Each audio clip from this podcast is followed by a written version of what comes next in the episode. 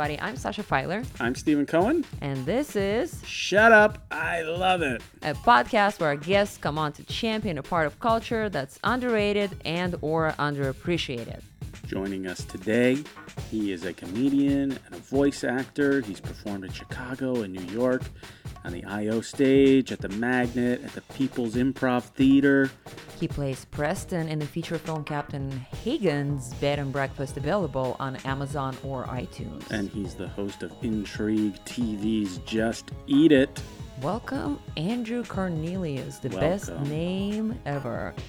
It's a good hello, name. hello. Yeah, no, It's a strong name. a lot of people think that I chose that name like my SAG-AFTRA card, but it's, Hmm. that was given to me as I showed up into this world. They very- gave very it to you. Yeah, Jim and Kathy Cornelius bequeathed it to me. Those are strong names too. They have strong consonant sounds. I guess your name doesn't start with a strong consonant sound. I wonder why they chose to keep that from you.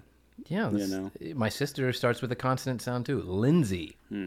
Shout out to all the Cornelius family members. Mm-hmm.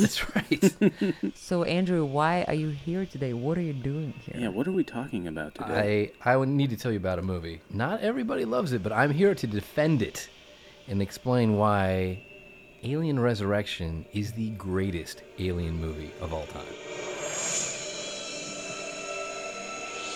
This is so exciting because this is when Sasha and I were coming up with the premise for the podcast. This is like exactly what we want.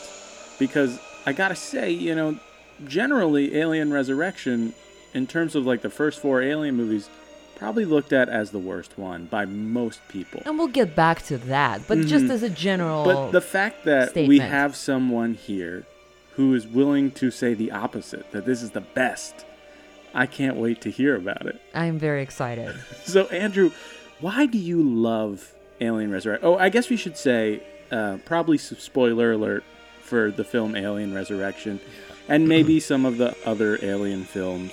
Yeah, Um, if you're unfamiliar with the franchise, I would say jump on it right now. Pause this podcast. Pause the podcast, go watch the first four Alien films, and then come back and continue. Right. You listening. can skip Alien versus Predator. You, Right. You'd be okay. I won't. I won't give anything away in those two Yeah, we won't spoil. Prometheus? Uh, Prometheus. I think we we can I'll refrain still- from spoiling I'll steer- Prometheus. I can right? just steer clear of that. And Alien Covenant, we can skip that one too.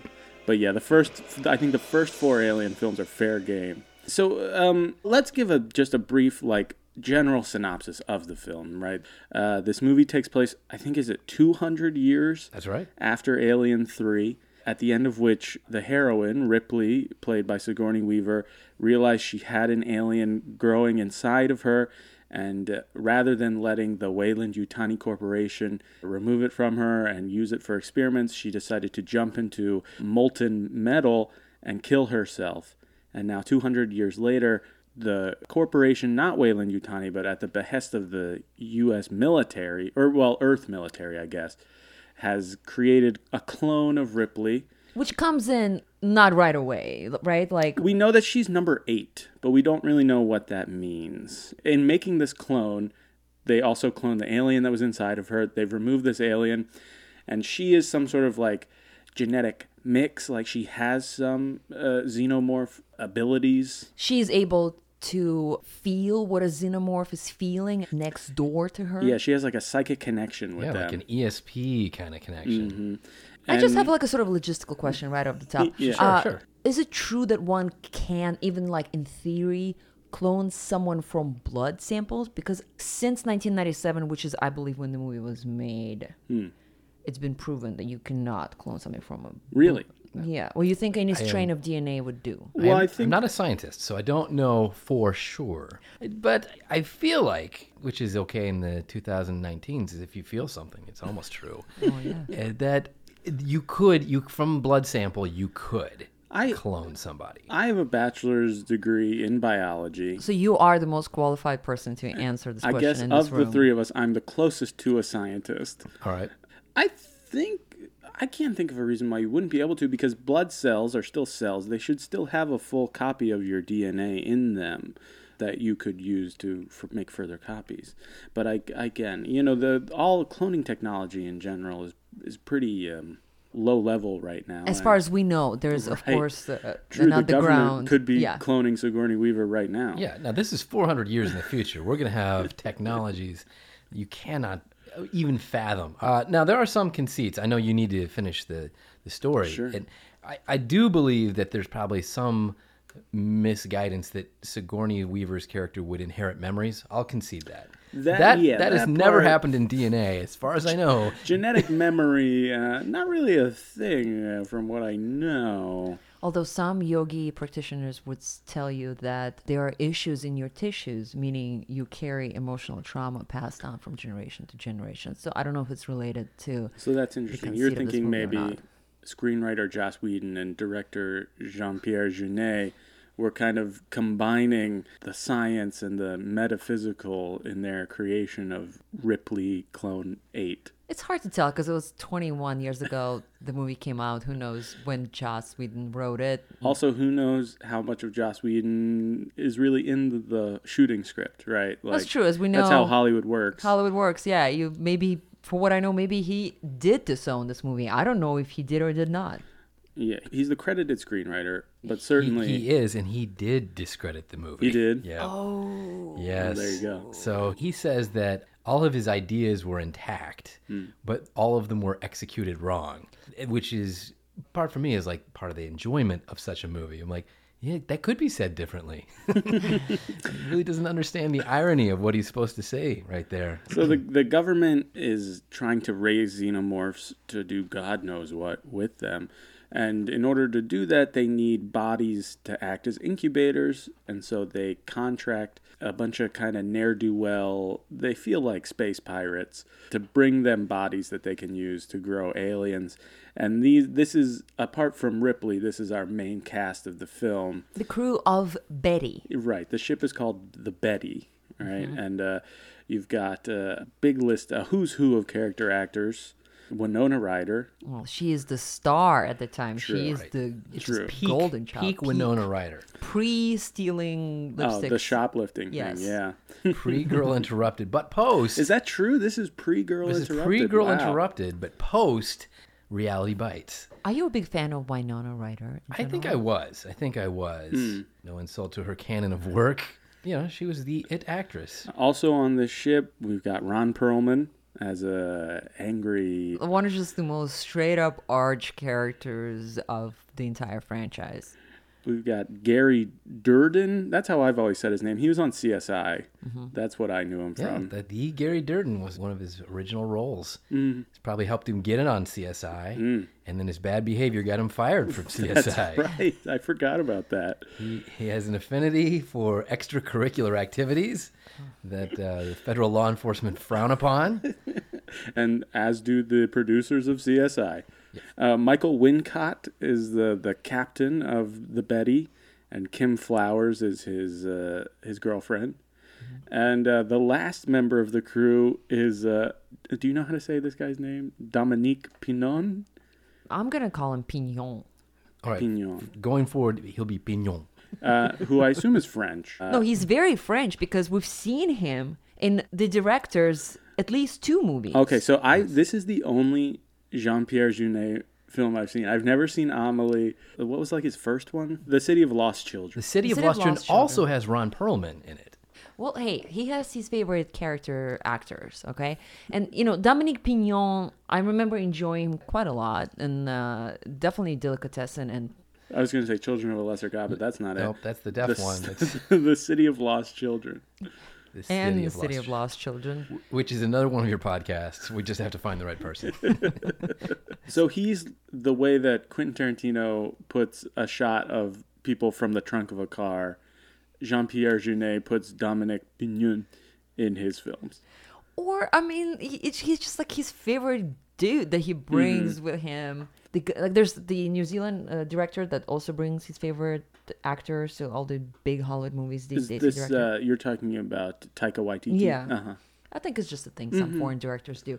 So, you know, he brought Dominique Pignon and he made him an American character, but who speaks Oh, with a is strong. uh, this character is supposed to be American. I couldn't tell because he doesn't ha- sound French to me, but he sounds like a French person really trying to sound American. As a Hmm. Foreign person, that's what I sensed there. I always assumed that he was an outsider Yeah, on the on the Betty's crew. I almost think it doesn't matter, right? This is 200 years in the future, right? I don't think the military is identified as the U.S. military, right? The lines have been blurred. I uh, so understand. I wonder if this is a post-borders World, yeah. world. Yeah. Although the movie does end in Paris. A spoiler. Yeah, depending on which version you saw. Did you see Okay, the, well, the so- director's cut where they go to a city that I won't say yet? Well, I oh, want to said it. say very. So I have the Alien quadrilogy box set. Ah, okay. Wow. and uh, I did watch the special edition, and it starts with an introduction by Jean Pierre Jeunet, where he makes it very clear that this is not a director's cut. not a director's cut. Okay. He, he's very adamant that the director's cut is the version of the movie that came out in 1997. This is just a special edition. Okay. Because I've seen I've seen both. Yeah. In the special edition, they land on Earth, and then there's that final scene in Paris, mm-hmm. A destroyed Paris, but. Right. a Paris nonetheless. Right, the Eiffel Tower has been uh, uh, Knocked in cut half. yeah. Letting us know specifically, the Arc de Triomphe still okay, but Uh, so uh, all of our characters are now gathered on this big starship where uh, Dan Hedaya, who Sasha has described in our notes as Harry, He's a very hairy man. He's That's the- the, most memorable shot of the movie to me was when he takes his shirt kind of off, and then I see his shoulders like the longer hair than I've ever had on my head. he's the general in charge, and Brad Dourif, the voice of Chucky from the Child's Play movies, is a scientist who seems to be sexually attracted to the xenomorphs. Who could blame him? well, when you see Aliens Four, you learn. You're like, I want to fuck that alien. Long story short, the aliens get out, they start wreaking havoc, and uh, it's up to our ragtag group of survivors to try and get out. They also come across a man who has a xenomorph growing inside his chest, played by Leland Orser, who I remember fondly from the like last four seasons of ER. Did he have a xenomorph growing in him in that too? It's never explicit on the show, but I think so. Yeah. I think it's there in his Did they also keep him just so that he can pop in the final act of the movie? Y- yeah, Just yeah. keep yeah. him alive. He only shows up in the last act of every episode of ER. And I would say the last couple main characters we have J.E. Freeman as another doctor, Dr. Wren, who becomes the main antagonist, I suppose. There are a few turns of characters like you witness, sort of like there's a few misdirects, and he has big misdirect is he is indeed bad. Ripley was right all along, not mm-hmm. trusting him. Yeah, like most scientists in alien movies, he's either incompetent or evil or both. And this group kind of takes him, brings him with them to try and get off of the spaceship. Also, Raymond Cruz, who you may know as Tuco from Breaking Bad, is a soldier who was also along with them. And I would say Raymond Cruz desperately needed a director who spoke English to help him find the right level for his performance in this movie. You can sense that the director spoke no English watching this film. I had that feeling as well. But let's get back to that. Let's get back to that because we still need to hear from Andrew. Now that we've kind of broken down the basics of the movie, why do you love this movie? All right. So the first time I saw this movie, I, it was in a uh, movie theater in London. Uh, it was uh, real close to my flat, and uh, Did I you was- live there at the time? I or- did. It was part of an internship or an apprenticeship, as they call it, and I didn't have enough money to necessarily go to a, a West End show all the time, but I could afford to go to the movie theater. So I saw a ton of British and American films at the time, and this was like something that I knew, like, oh, this is like a taste of home, a franchise, a fourth in an installment of a movie that I that I was well aware of these characters. So, And- did you? What were your feelings about the Alien franchise up to this point? I had really enjoyed Alien. I thought Mm-hmm. that the claustrophobia was captured perfectly in the first one. Yeah. Uh, the second one is a true James Cameron movie. Yeah. Where you give Ripley nothing to do until the third act, and suddenly she becomes the stronger than Mm-hmm. Space Marines. The third one I didn't like at all. It's the David Fincher one, and it's just bleak. It is like whatever hope we had before, that's gone. And it also introduces like a weird idea that a dog, uh, spoiler alert, a dog gets impregnated with the xenomorph thing, and the new alien that comes out is less human-like and more dog-like. Yeah. behaves like that. Whatever the host is, that's what the xenomorph becomes. Yeah, and that's and that's not really something they ever really address Established, again in the franchise, except I guess in in Alien vs Predator, which are maybe not canon. Spoiler alert! Oh, I guess we Who weren't going to wins? spoil them, Who but wins? well, it doesn't matter because whoever wins, we lose. That was the tagline for that film. A How true that tagline was. That works on multiple levels. right. Everyone lost. especially the production team. Um, a predator does get face hugged and produces what uh, is referred to in the sequel That's as right. a predalien. Um, but yeah, I agree. Alien Three is very bleak. It takes place on a prison planet, populated, I believe, exclusively by, By men men? who have committed by sex crimes. All of them sex crime perverts. yeah. Um, Some of them violent offenders. So there's that. So you're like the best case is I'm gonna make a ragtag crew of these rapists. And, and boy, do they. but like as you described, then it very well ends like a trilogy. Ripley Mm-hmm. Right. makes the ultimate sacrifice, uh, being impregnated by an alien, jumps into the lava and vaporized, or so we are left to believe. Right. So you're kicking this off, and I'm like, there's no way. There's no way you can have another alien movie. And yet there is.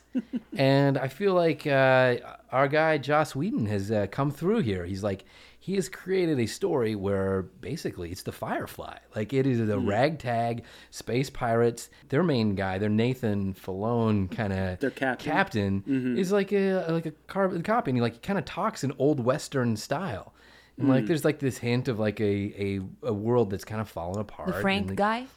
Michael Wincott, the captain. Wincott. Yeah, I, I thought of him as poor man's James Franco. He has a look like a sharp face, oh, hard angles. handsome, sharp face. He's the leader. There's no question. So the misdirection's like, oh, infinity symbol or eight? Like, what is Ripley's hmm. character? And are there are there Is she others? bad? Is she bad? And then they give Sigourney Weaver something to do. Like this is the amazing performance of Sigourney Weaver. Like I I will say I'm very surprised by how much Sigourney Weaver is giving this movie. Because I can imagine probably it took a lot of negotiating, you know, offers, a lot of money, and a co producer credit to get her on board. And I'm surprised by how invested she is in the material. Including the scene where she just holds a basketball over the head of uh, Ron Perlman. Ron Ron Perlman. Perlman, yeah. And uh, I can just imagine the French director on the side saying, See, I see this is love. Oh, I don't know why it sounds Italian. So yes, where you see a, uh, a Euro trash moment, I do see uh, a perfection of uh, of a what is a game and what is brute force against the equally animalistic Sigourney Weaver character. And you're right, she goes whole hog on this. Like the character is very different than the Ripleys we've seen before. Obviously, she has abilities, which we you get to, to understand. But like she's really sensuous too. You know, like there's some Yeah. weird moments where she's like sniffing the aliens and like hugging the aliens and sometimes almost dancing with them. Mm-hmm. There's that scene toward the end where she's being carried by one of them, and she just kind of wraps her arms around it and like falls asleep in its arms. Very interesting moment. There's a lot of maternal themes in this mm-hmm. in this one. Yeah. The other parts that are about the movie, like just as the aliens get loose, which they always do, mm-hmm. they always run amok. It's a uh, very, you know, good on the aliens for figuring out how to get out of it this time because they're all kind of being held in a pen. Uh, there's like three or four fully grown xenomorphs that Brad Dourif is gazing at longingly. And they figure out, oh, right, our blood is acid. And so they destroy one of their number. They just tear him apart with their second mouths. And he sinks through the floor, and that's how they escape. Yeah. Pretty creative. Even the scientists couldn't think of that one. It does All- come all up later again in the very interesting scene of uh, using, I think, the same acid blood to make a hole. So this is Ripley's blood. This is at the end of the movie. Ripley, uh, and we'll probably talk more about the the final creature of the film. But Ripley kind of uses the alien's teeth to cut open her palm and flings her blood because her blood is also acid to create a hole in the spaceship window To to, kill kind of the ultimate end monster. the threat. Um, yeah, it does come back. There's there's some good screenwriting tricks here. Like Yeah, so like the space pirates, they have no weapons, or so we think. Right. And then it turns out everything they have is technically a weapon. Gary's character has guns welded to his hands, and uh, Ron Perlman brought a thermos that's actually a bazooka, and Uh, the other French guy has guns hidden in the chair. They're not as helpless as we had originally thought. We did not mention that Dominique Pignon's character Pignon. is in a wheelchair. Or sometimes uh, he's being carried by another team member. Very true. Oh, the other part is that the turn, right when we think, well, if the team of space pirates can just get to their ship, it's going to be fine. But there's the real turn of like their leader is killed off at minute 48. Yeah. The captain is gone.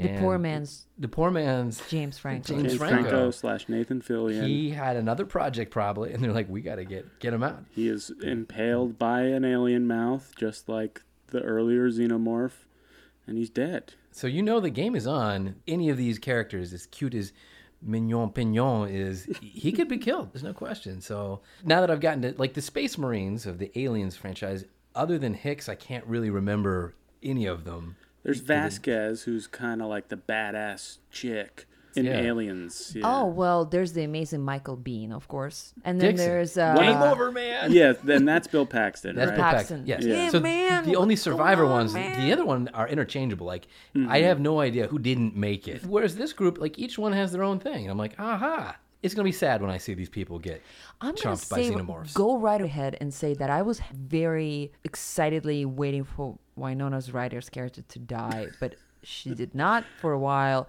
because to me she was the worst synthetic person ever portrayed in film. But uh, now here's the thing: you don't know. At a certain point, Winona Ryder, Doctor Wren, who's that evil scientist, kind of tricks Winona Ryder into thinking the door is jammed, and so he, he asks her for her gun to open the door, and instead he shoots her, and she falls into water, and we're left thinking, oh, she's dead.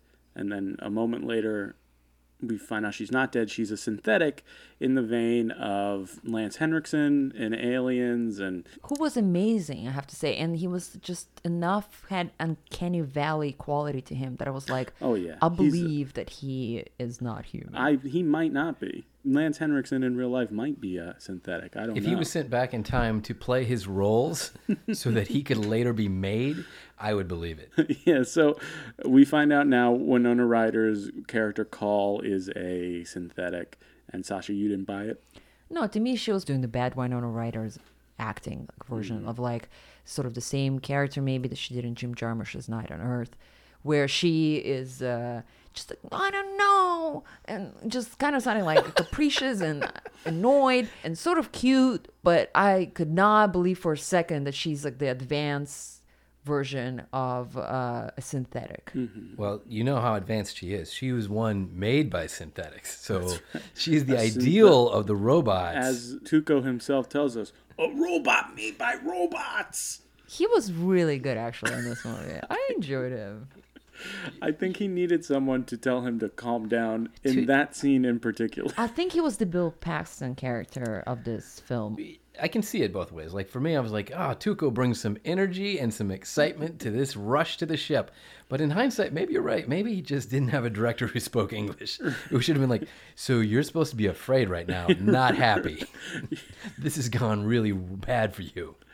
Uh, so, Sasha, is this the first time you've seen Alien Resurrection? Do you have a history with this film or the franchise in general? I have seen at least the first three, uh, and then I saw Prometheus um, later. But I don't remember seeing this one. Uh, I recently watched Aliens, and I was amazed at how good, just solid James freaking Cameron movie that is. And there's a certain tone that I think should be preserved in the franchise.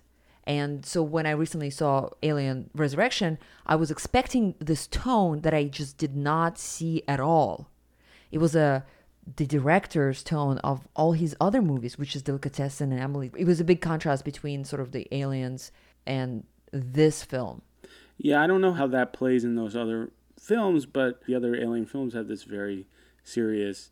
They're taking themselves and their premise very seriously.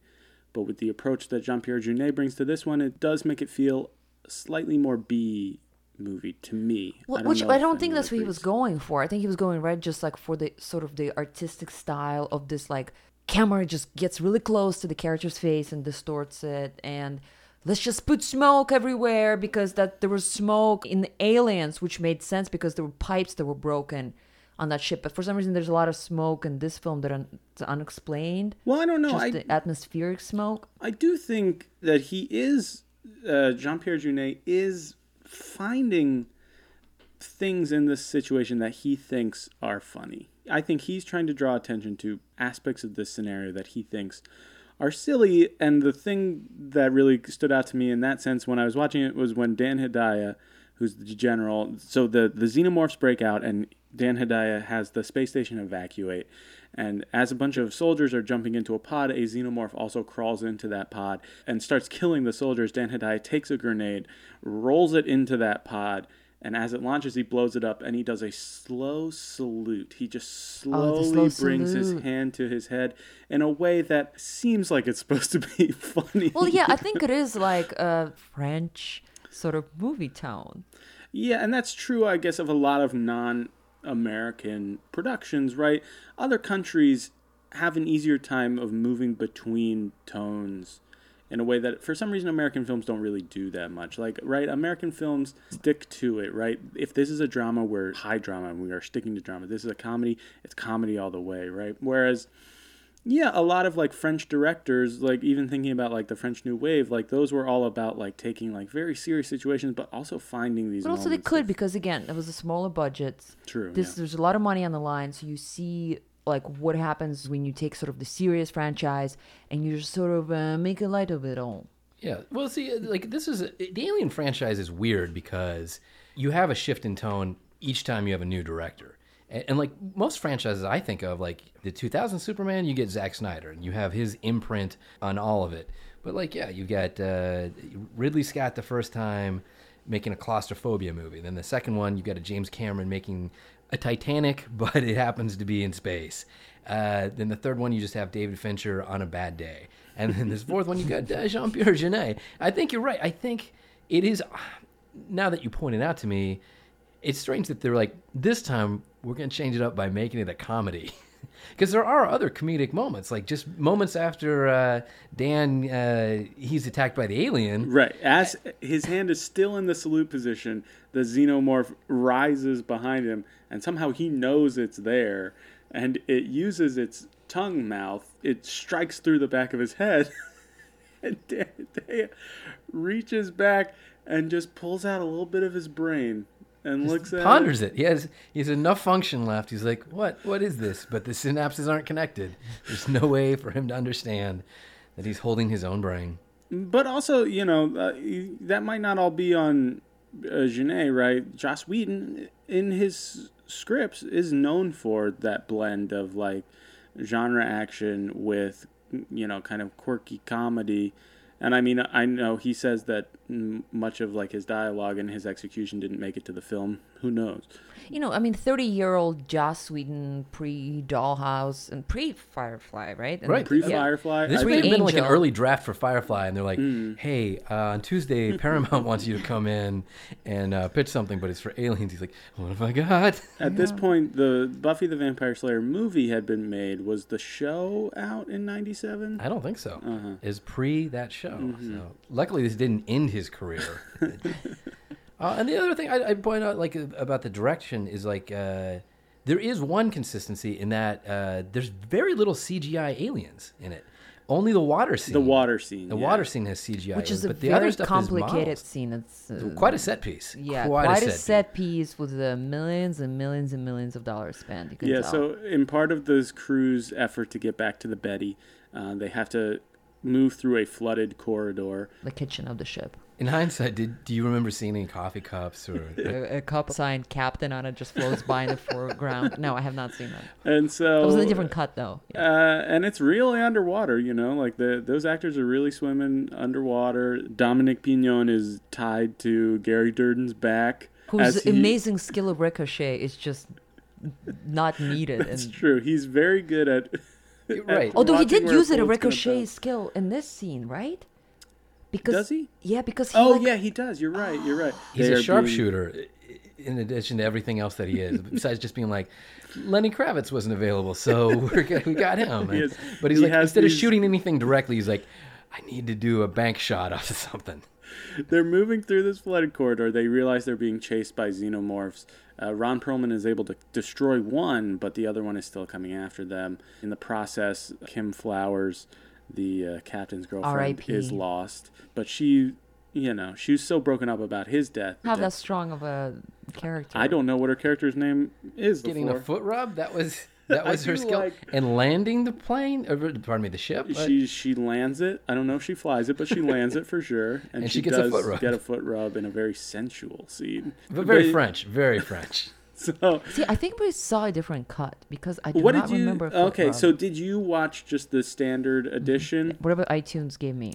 I'm realizing now I don't think I've ever seen that version because I'm pretty sure what I watched last night is the version that I had seen before. So, So- I don't know what the differences are. Mm, I don't know exactly, but based on your descriptions and certain things that came up, I think in the version that I saw, it's just more tamed version. Like they cut out the sensual foot rubbing, and I remember the slow. By the way, the sensual foot rub is pretty tame.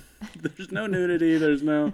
Uh, or I think we're supposed to think they're having sex. yes, But then, when that scene starts, we're definitely supposed to think. But then they're both fully clothed. I, and I missed, I missed it's, out. it's ready to be broadcast on FX and it'll be okay. Like the, the editor doesn't have to do anything. I also scene. remember the slow salute, but I don't remember picking your own brain. Oh, So I think they cut that Ah, out. So, it, um, you know, I'm also unreliable witness because sometimes No, I just so get you- distracted and I don't. oh well, If I'm not in love with the movie, but Sure, no, I, really think that we saw two different cuts. we probably did. But that set piece, you guys, the, uh, water. Yeah. It's it, it's a new addition. We've never seen an alien in water. Right, we've And never I- seen an alien I swim love before. It. I love it and it swims like a shark. Yeah. Right? Oh well, this scene uh, definitely wants to be Jaws because even in this moment, the score becomes very Jaws-like. Like it's just like dun dun dun dun. Like it's just like two notes back and forth to create tension, and it is CGI in this moment, and it doesn't look great. no, it's Um, 90s. But CGI. it's 97. At the time, it probably looked pretty good. But they get through this corridor and they come up for air. They have to slash through like some alien After being like four, 14 minutes underwater. These people, their lung capacity is Well, in the future, impressive. in 2400, we all have that kind of lung capacity. It comes from riding around in space. But what they find is they've been lured into a trap because this is an alien egg den. There's face huggers everywhere. And they're just hatching. It is- it is gross. Mm-hmm. And so Gary Dourdan uses his ricochet skills to bounce a missile off of a mirror on You the can calculate uh, all kinds of stuff. Yeah, he's very good at angles. He bounces a missile off a roof, off another thing, and then it blows up all the eggs in a triumph. I think it's as good time as any to mention that aliens, xenomorphs in this film, make sounds that they never made before in the three previous films. Are you willing to give an impression? Uh, Which, well, which I, sound do you remember and which which one? well, I think that in the at least the first two movies, xenomorphs make just a, like the Yeah, they don't really have a there's no definable sound, except maybe in Aliens, the Queen might roar when. not uh, in aliens. No, not even when um when Ripley is like burning the the eggs. No, Nope. interesting. The French guy messed with our monster. With our American monster created by H.R. Giger. yeah, it's always been debated whether they have eyes. And then Mm. coming up, we're going to have to talk about the one with eyes. So should we talk about? Let's talk about that now. So the we find out that the alien that was in Ripley's chest was a larval queen, and so she is where they get all the eggs and the face huggers from. But also, just as Ripley inherited alien traits from the queen, the queen has inherited a human womb from Ripley. So the queen gives a live How birth convenient. to a kind of alien a new xenomorph. hybrid. Yeah, Uh, it's white. It its face looks like a skull. It has eyes like deep set black Mm-hmm. eyes, and it immediately kills its birth mother, Mm-hmm. and then looks to Ripley as its true mother. and Um, that was an interesting moment for me as a person who is interested in like dogs and like sort of their reaction to humans is understanding that that's my leader, like that they pick. Hmm. And I was like, okay, cool. Like this new monster like chose Ripley, the human, to be its mother. now I I don't want to start doing judgments yet, right? We shouldn't start doing. I have been making Yeah, we judgments have. this whole podcast. I, We I have- feel like the movie's been judged a little bit. We haven't gotten to the part where we ask Andrew why he thinks people don't like this movie.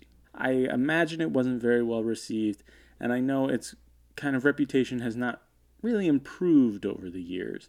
So why do you think this movie doesn't connect with people the way that you connect with it? okay, looking at it from the outside, if uh, I were to view it, I, I guess if if you don't appreciate that Joss Whedon wrote the script, and you have a uh, a director with a very consistent idea of a visual flair, I would say that uh, there is a real problem that the two do not mesh. In hindsight, I know that Jeunet did not speak English, and so I can imagine that every direction that an actor got was filtered through someone almost like a game of telephone. and that might explain, as an outsider viewing in, that might explain some of the bizarre performance choices uh, that go through it.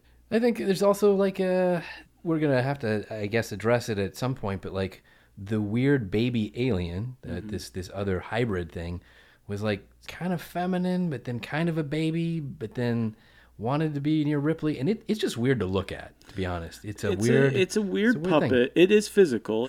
You know, someone probably wearing some part of it. Um, There's some real eyeballs behind the thing. Or Oh, maybe yeah? not. I don't know. I'm easily impressed. it looks very strange, you know, because you get used to that kind of HR Giger xenomorph. And that is the consistent thing of alien movies. Is like, well, we may get different directors, we may get different tones, we may get Ripley at a different point in her life, but the alien, the xenomorph, the basis for it, pretty much stays the same until this movie. Right, like it's not exactly what people going into an alien movie might be expecting or necessarily. It was a risk want. they took. Yeah. To be like, we're gonna blow their minds. They might love it, or they I hate it. so, do you know that in the original script that Joss Whedon wrote, it was not a human hybrid? It was like a spider-looking thing. Uh, It feels alien. more off game to use the UCB terminology than even this. Yep, that might be why he got the note. Yeah, I don't know. I mean, I feel like the reason that they do it this way, right, is to they're they're trying to give this hybrid emotions in the face, right? Like it has these It has eyes. it has these eyes and it has essentially a brow, right, that can kind of be manipulated to show emotions like it can move down and it can move up. Just for our audience, Stephen is doing a great impression of this hybrid right now. With I know, his I know where his eyebrows are, and I know where up is for sure. Um, and I don't, for the most part, think that really works until the very end when Sigourney dissolves a hole in the window and this this alien hybrid is kind of piece by piece sucked through it into the vacuum of space. There, the emotion on its face works because the eyebrows are in full up mode, It is and it surprised. is scream. It's, It's like sad. screaming. It's crying. And I was upset too. I have to say, this is the one time they got me. I was like, this is just sad. It's just this little thing doesn't want its mama to betray him, Well, and and she did, and she was upset about that. that's always been the thing about these movies is that the xenomorphs are just doing their normal survival thing, right? They grow inside of another organism, they pop out, they eat it, and they move on, right? It's the human element that is where like the active villainy comes in, right? With like Mad Paul About Reiser? Paul Reiser's character, right? And Dr. Wren in this one, right? When a human they- agenda is put upon these things, Mm-hmm. that's where it always goes awry. Yeah. But it feels like when you are trying to put emotions onto the alien hybrid like that, you kind of lose that sense that it's instinct, right? In giving this alien a face that can move, you give it more sentience and almost, you know, makes it harder to forgive because it destroys Tuco. He was so on- close to making it out he of there. was. At this point in the movie, they get back to the Betty. It's Ripley, Winona, Ron Perlman is still in it. he Uh, never even has to pay for any of the bad shit that he's done in this movie. he movie. is Ron Perlman. besides, like the villainous military, is Right. the one person on the crew who's like, accepted as this is a bad person, a bad man. Yeah, I, I like the movie, but wouldn't it have been better for him to carry the pignon mignon? Uh, because so we like we're like, oh, he's redeemed himself. He saved that guy. Nope, But no- no, no arc for that character. He may still rape the android character. Which he does threaten to do more than Now once. that, more than once, and I think once they make it back to the ship, he's like, "Nah, I still might do it." So it's Ripley, Winona, Ron Perlman, Pinon is still with it, and also Tuco makes it back to the ship as well. But he is the fodder for the alien hybrid, which puts its hands on his head and then just squeezes and pulls his head apart. It's a good death. It's a good death, yeah. And so it makes it seem like the alien is actively bad in that way, which I don't think works for the series. Because even with the alien queen and aliens, it does seem like she is more sentient than other xenomorphs in that film, right? Like it seems like she has active thought process. She seems very sad when Ripley is burning the eggs. Yeah. But even that, like you feel bad for her. This, this is when she separates herself from sort of her base and Literally tears Newt. herself off Yeah, of her it's egg cool. sac. You don't get that with this version of of the big bad alien hybrid. Uh, I'd say that is a unfortunate turn to the canon of xenomorphology. Uh, Sasha, why don't we get to the point where we kind of talk about our feelings and yeah, give a rating. Every time we rate something, we introduce a scale. We try to give context for like what this scale kind of means, and maybe for this, a good context would be other alien films. Either alien films, so I'm gonna say that Aliens would probably be a strong nine for me. On that scale, this movie probably belongs in the four because I enjoyed screenwriting, and that I think placed it a little bit higher for me than I would have just based on the sort of mismatched tone that mostly disappointed me. Okay. What about you, Stephen? Well, in terms of the scale, I would put probably Alien at a 10 and Aliens uh, at a 9. And uh, I'll even put Alien 3 on that scale, which is probably like a 5. So when I went into rewatching this, because I knew that Andrew considered this the best Alien movie, I tried to watch it from the perspective of like, what is good about this? That's nice. I didn't have that. Um, Sasha didn't wait until the night before to watch the movie. yes, so I didn't know Andrew loved it that much. Um, and in doing that, there were a lot of things that I did find really interesting. You know, if not good, at least Mainly? interesting. Well, I think Sigourney Weaver's performance is very strong. It, it's, there's a moment that we didn't talk about where she sees clones one through seven. Like they go into Yeah. a room and she finds her predecessors essentially that were not successful rebirths. And Sigourney Weaver is in that scene 100%. Like she is she is crying and she is angry and it's a really effective scene and she has moments like that throughout the film that I don't think this movie works in any way without her doing that because without her as that center for the film I think it feels a lot more like maybe a sci-fi channel original movie Okay. which with all the other characters cuz you know, I hate to say it because I know a lot of people who like Winona Ryder, including my girlfriend. I've never found her to be a very effective actress. Interesting. My boyfriend says the same thing, and I actually did enjoy her in many things. Hmm. I haven't seen things like Reality Bites or Girl Interrupted, and probably in those more grounded movies, she works well. But in terms of like this movie or like Stranger Things, I don't think she is approaching the material the way that it ought to be approached. Anyway, without Sigourney to kind of keep everyone centered, I don't think the movie would work as well. But also, some of the action set pieces, you know, while not up to the standard of what we might expect in 2017, which is not the current year, 2019, We wouldn't even expect it then. they're fun and He they're spent the director exciting. spent a lot of time on uh, set decorating as opposed to working with actors. I could tell that as well. yeah. You know, they're trying. I always give a lot of credit to ambition, even when the execution isn't necessarily perfect. So where does that bring you? I think I would put this one also at a five, equal to Alien 3, which I think Alien 3 is maybe better executed, but less interesting.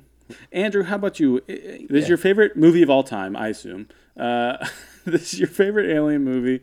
If you were going to rate it, where would you put it? And where do the other two at least Yeah, are? so you start to see the scale, and also you you have pointed out some things. The movie I want it to be isn't necessarily the movie that it is. Uh, I definitely would have said I put it at a ten because, like, if I if you had to give me a checklist and you're like, all right, so here's the story. You've seen Aliens three times before. Yeah, well, Sigourney Weaver's character Ripley is dead. I've already seen Aliens do everything they can do, and uh, it's losing its claustrophobia. The, the last one, Aliens 3, I felt was the least claustrophobic. Like, they have a room on a whole planet, and the planet was a prison anyway, it wasn't that great.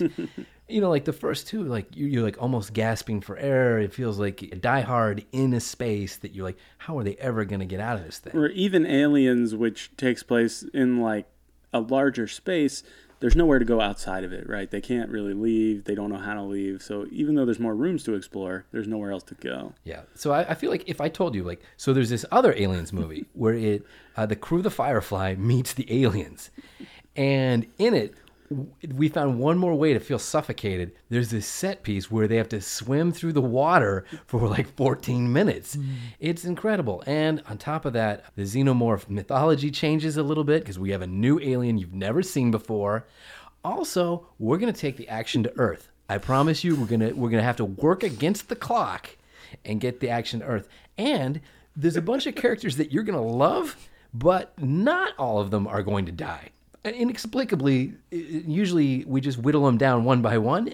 In this Alien, it doesn't happen. So, like on paper, that's the movie I wanted to see, and in many ways, I think that's the movie I remembered, or that like when I'm flipping through on cable, I'm like, oh, I should watch the, watch this for a little bit because that's that's what I remembered.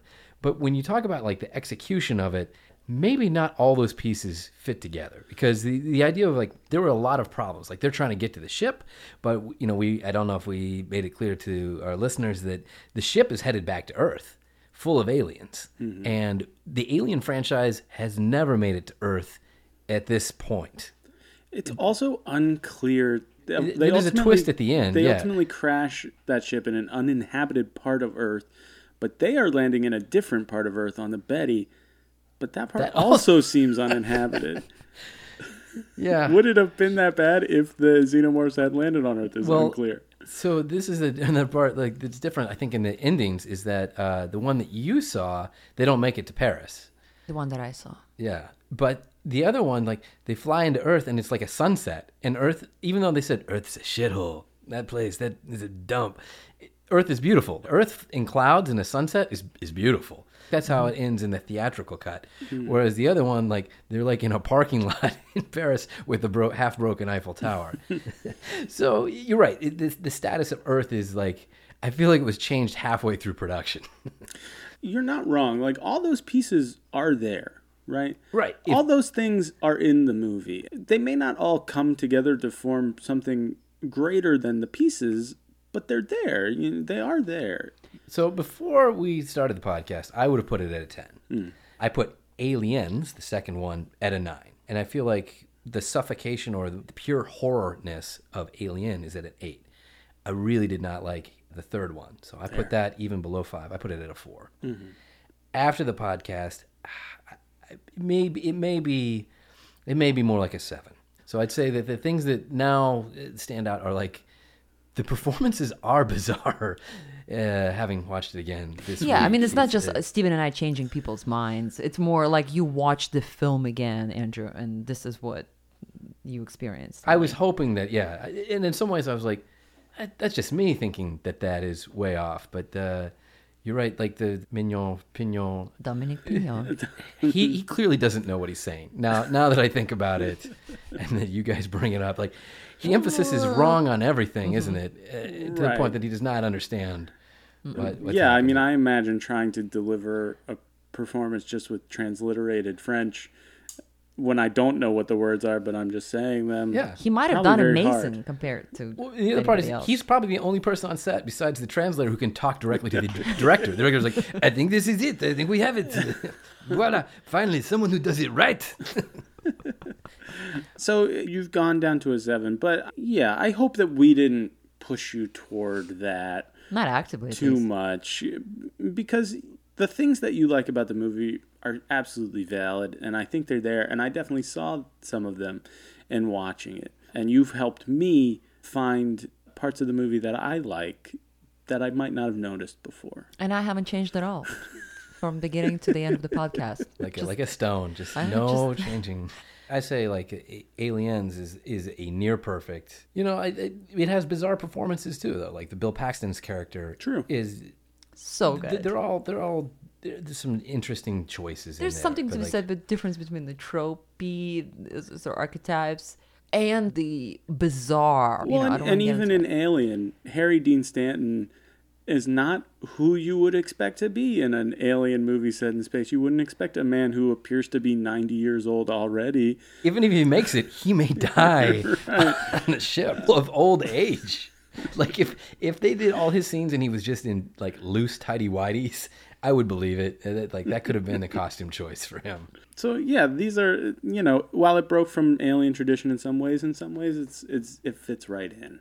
Interestingly, that was the last movie for years, like the last movie of the franchise for years. Right? Did it do well? Did any do any of us know like how? It did do well, Hmm. uh, surprisingly International. internationally. Hmm. Yeah, not a great domestic uh, box office, but when I was there in London, the theater was filled. So mm-hmm. imagine like a you know a, a theatrical experience where everyone is scared and cheering, and they also like English people are more exposed to a French aesthetic. Sure. It translated for them. Well, I think we talked out Alien Resurrection as much as we can today. Well, thank you for having me. Oh, this is Andrew, great. thank you for coming. Thank you, Elizabeth Salute, for artwork. And thank you, Andrew Hayworth, for our theme music. Thank you, Jay Hunter, for production support. And we'll- thank you for listening.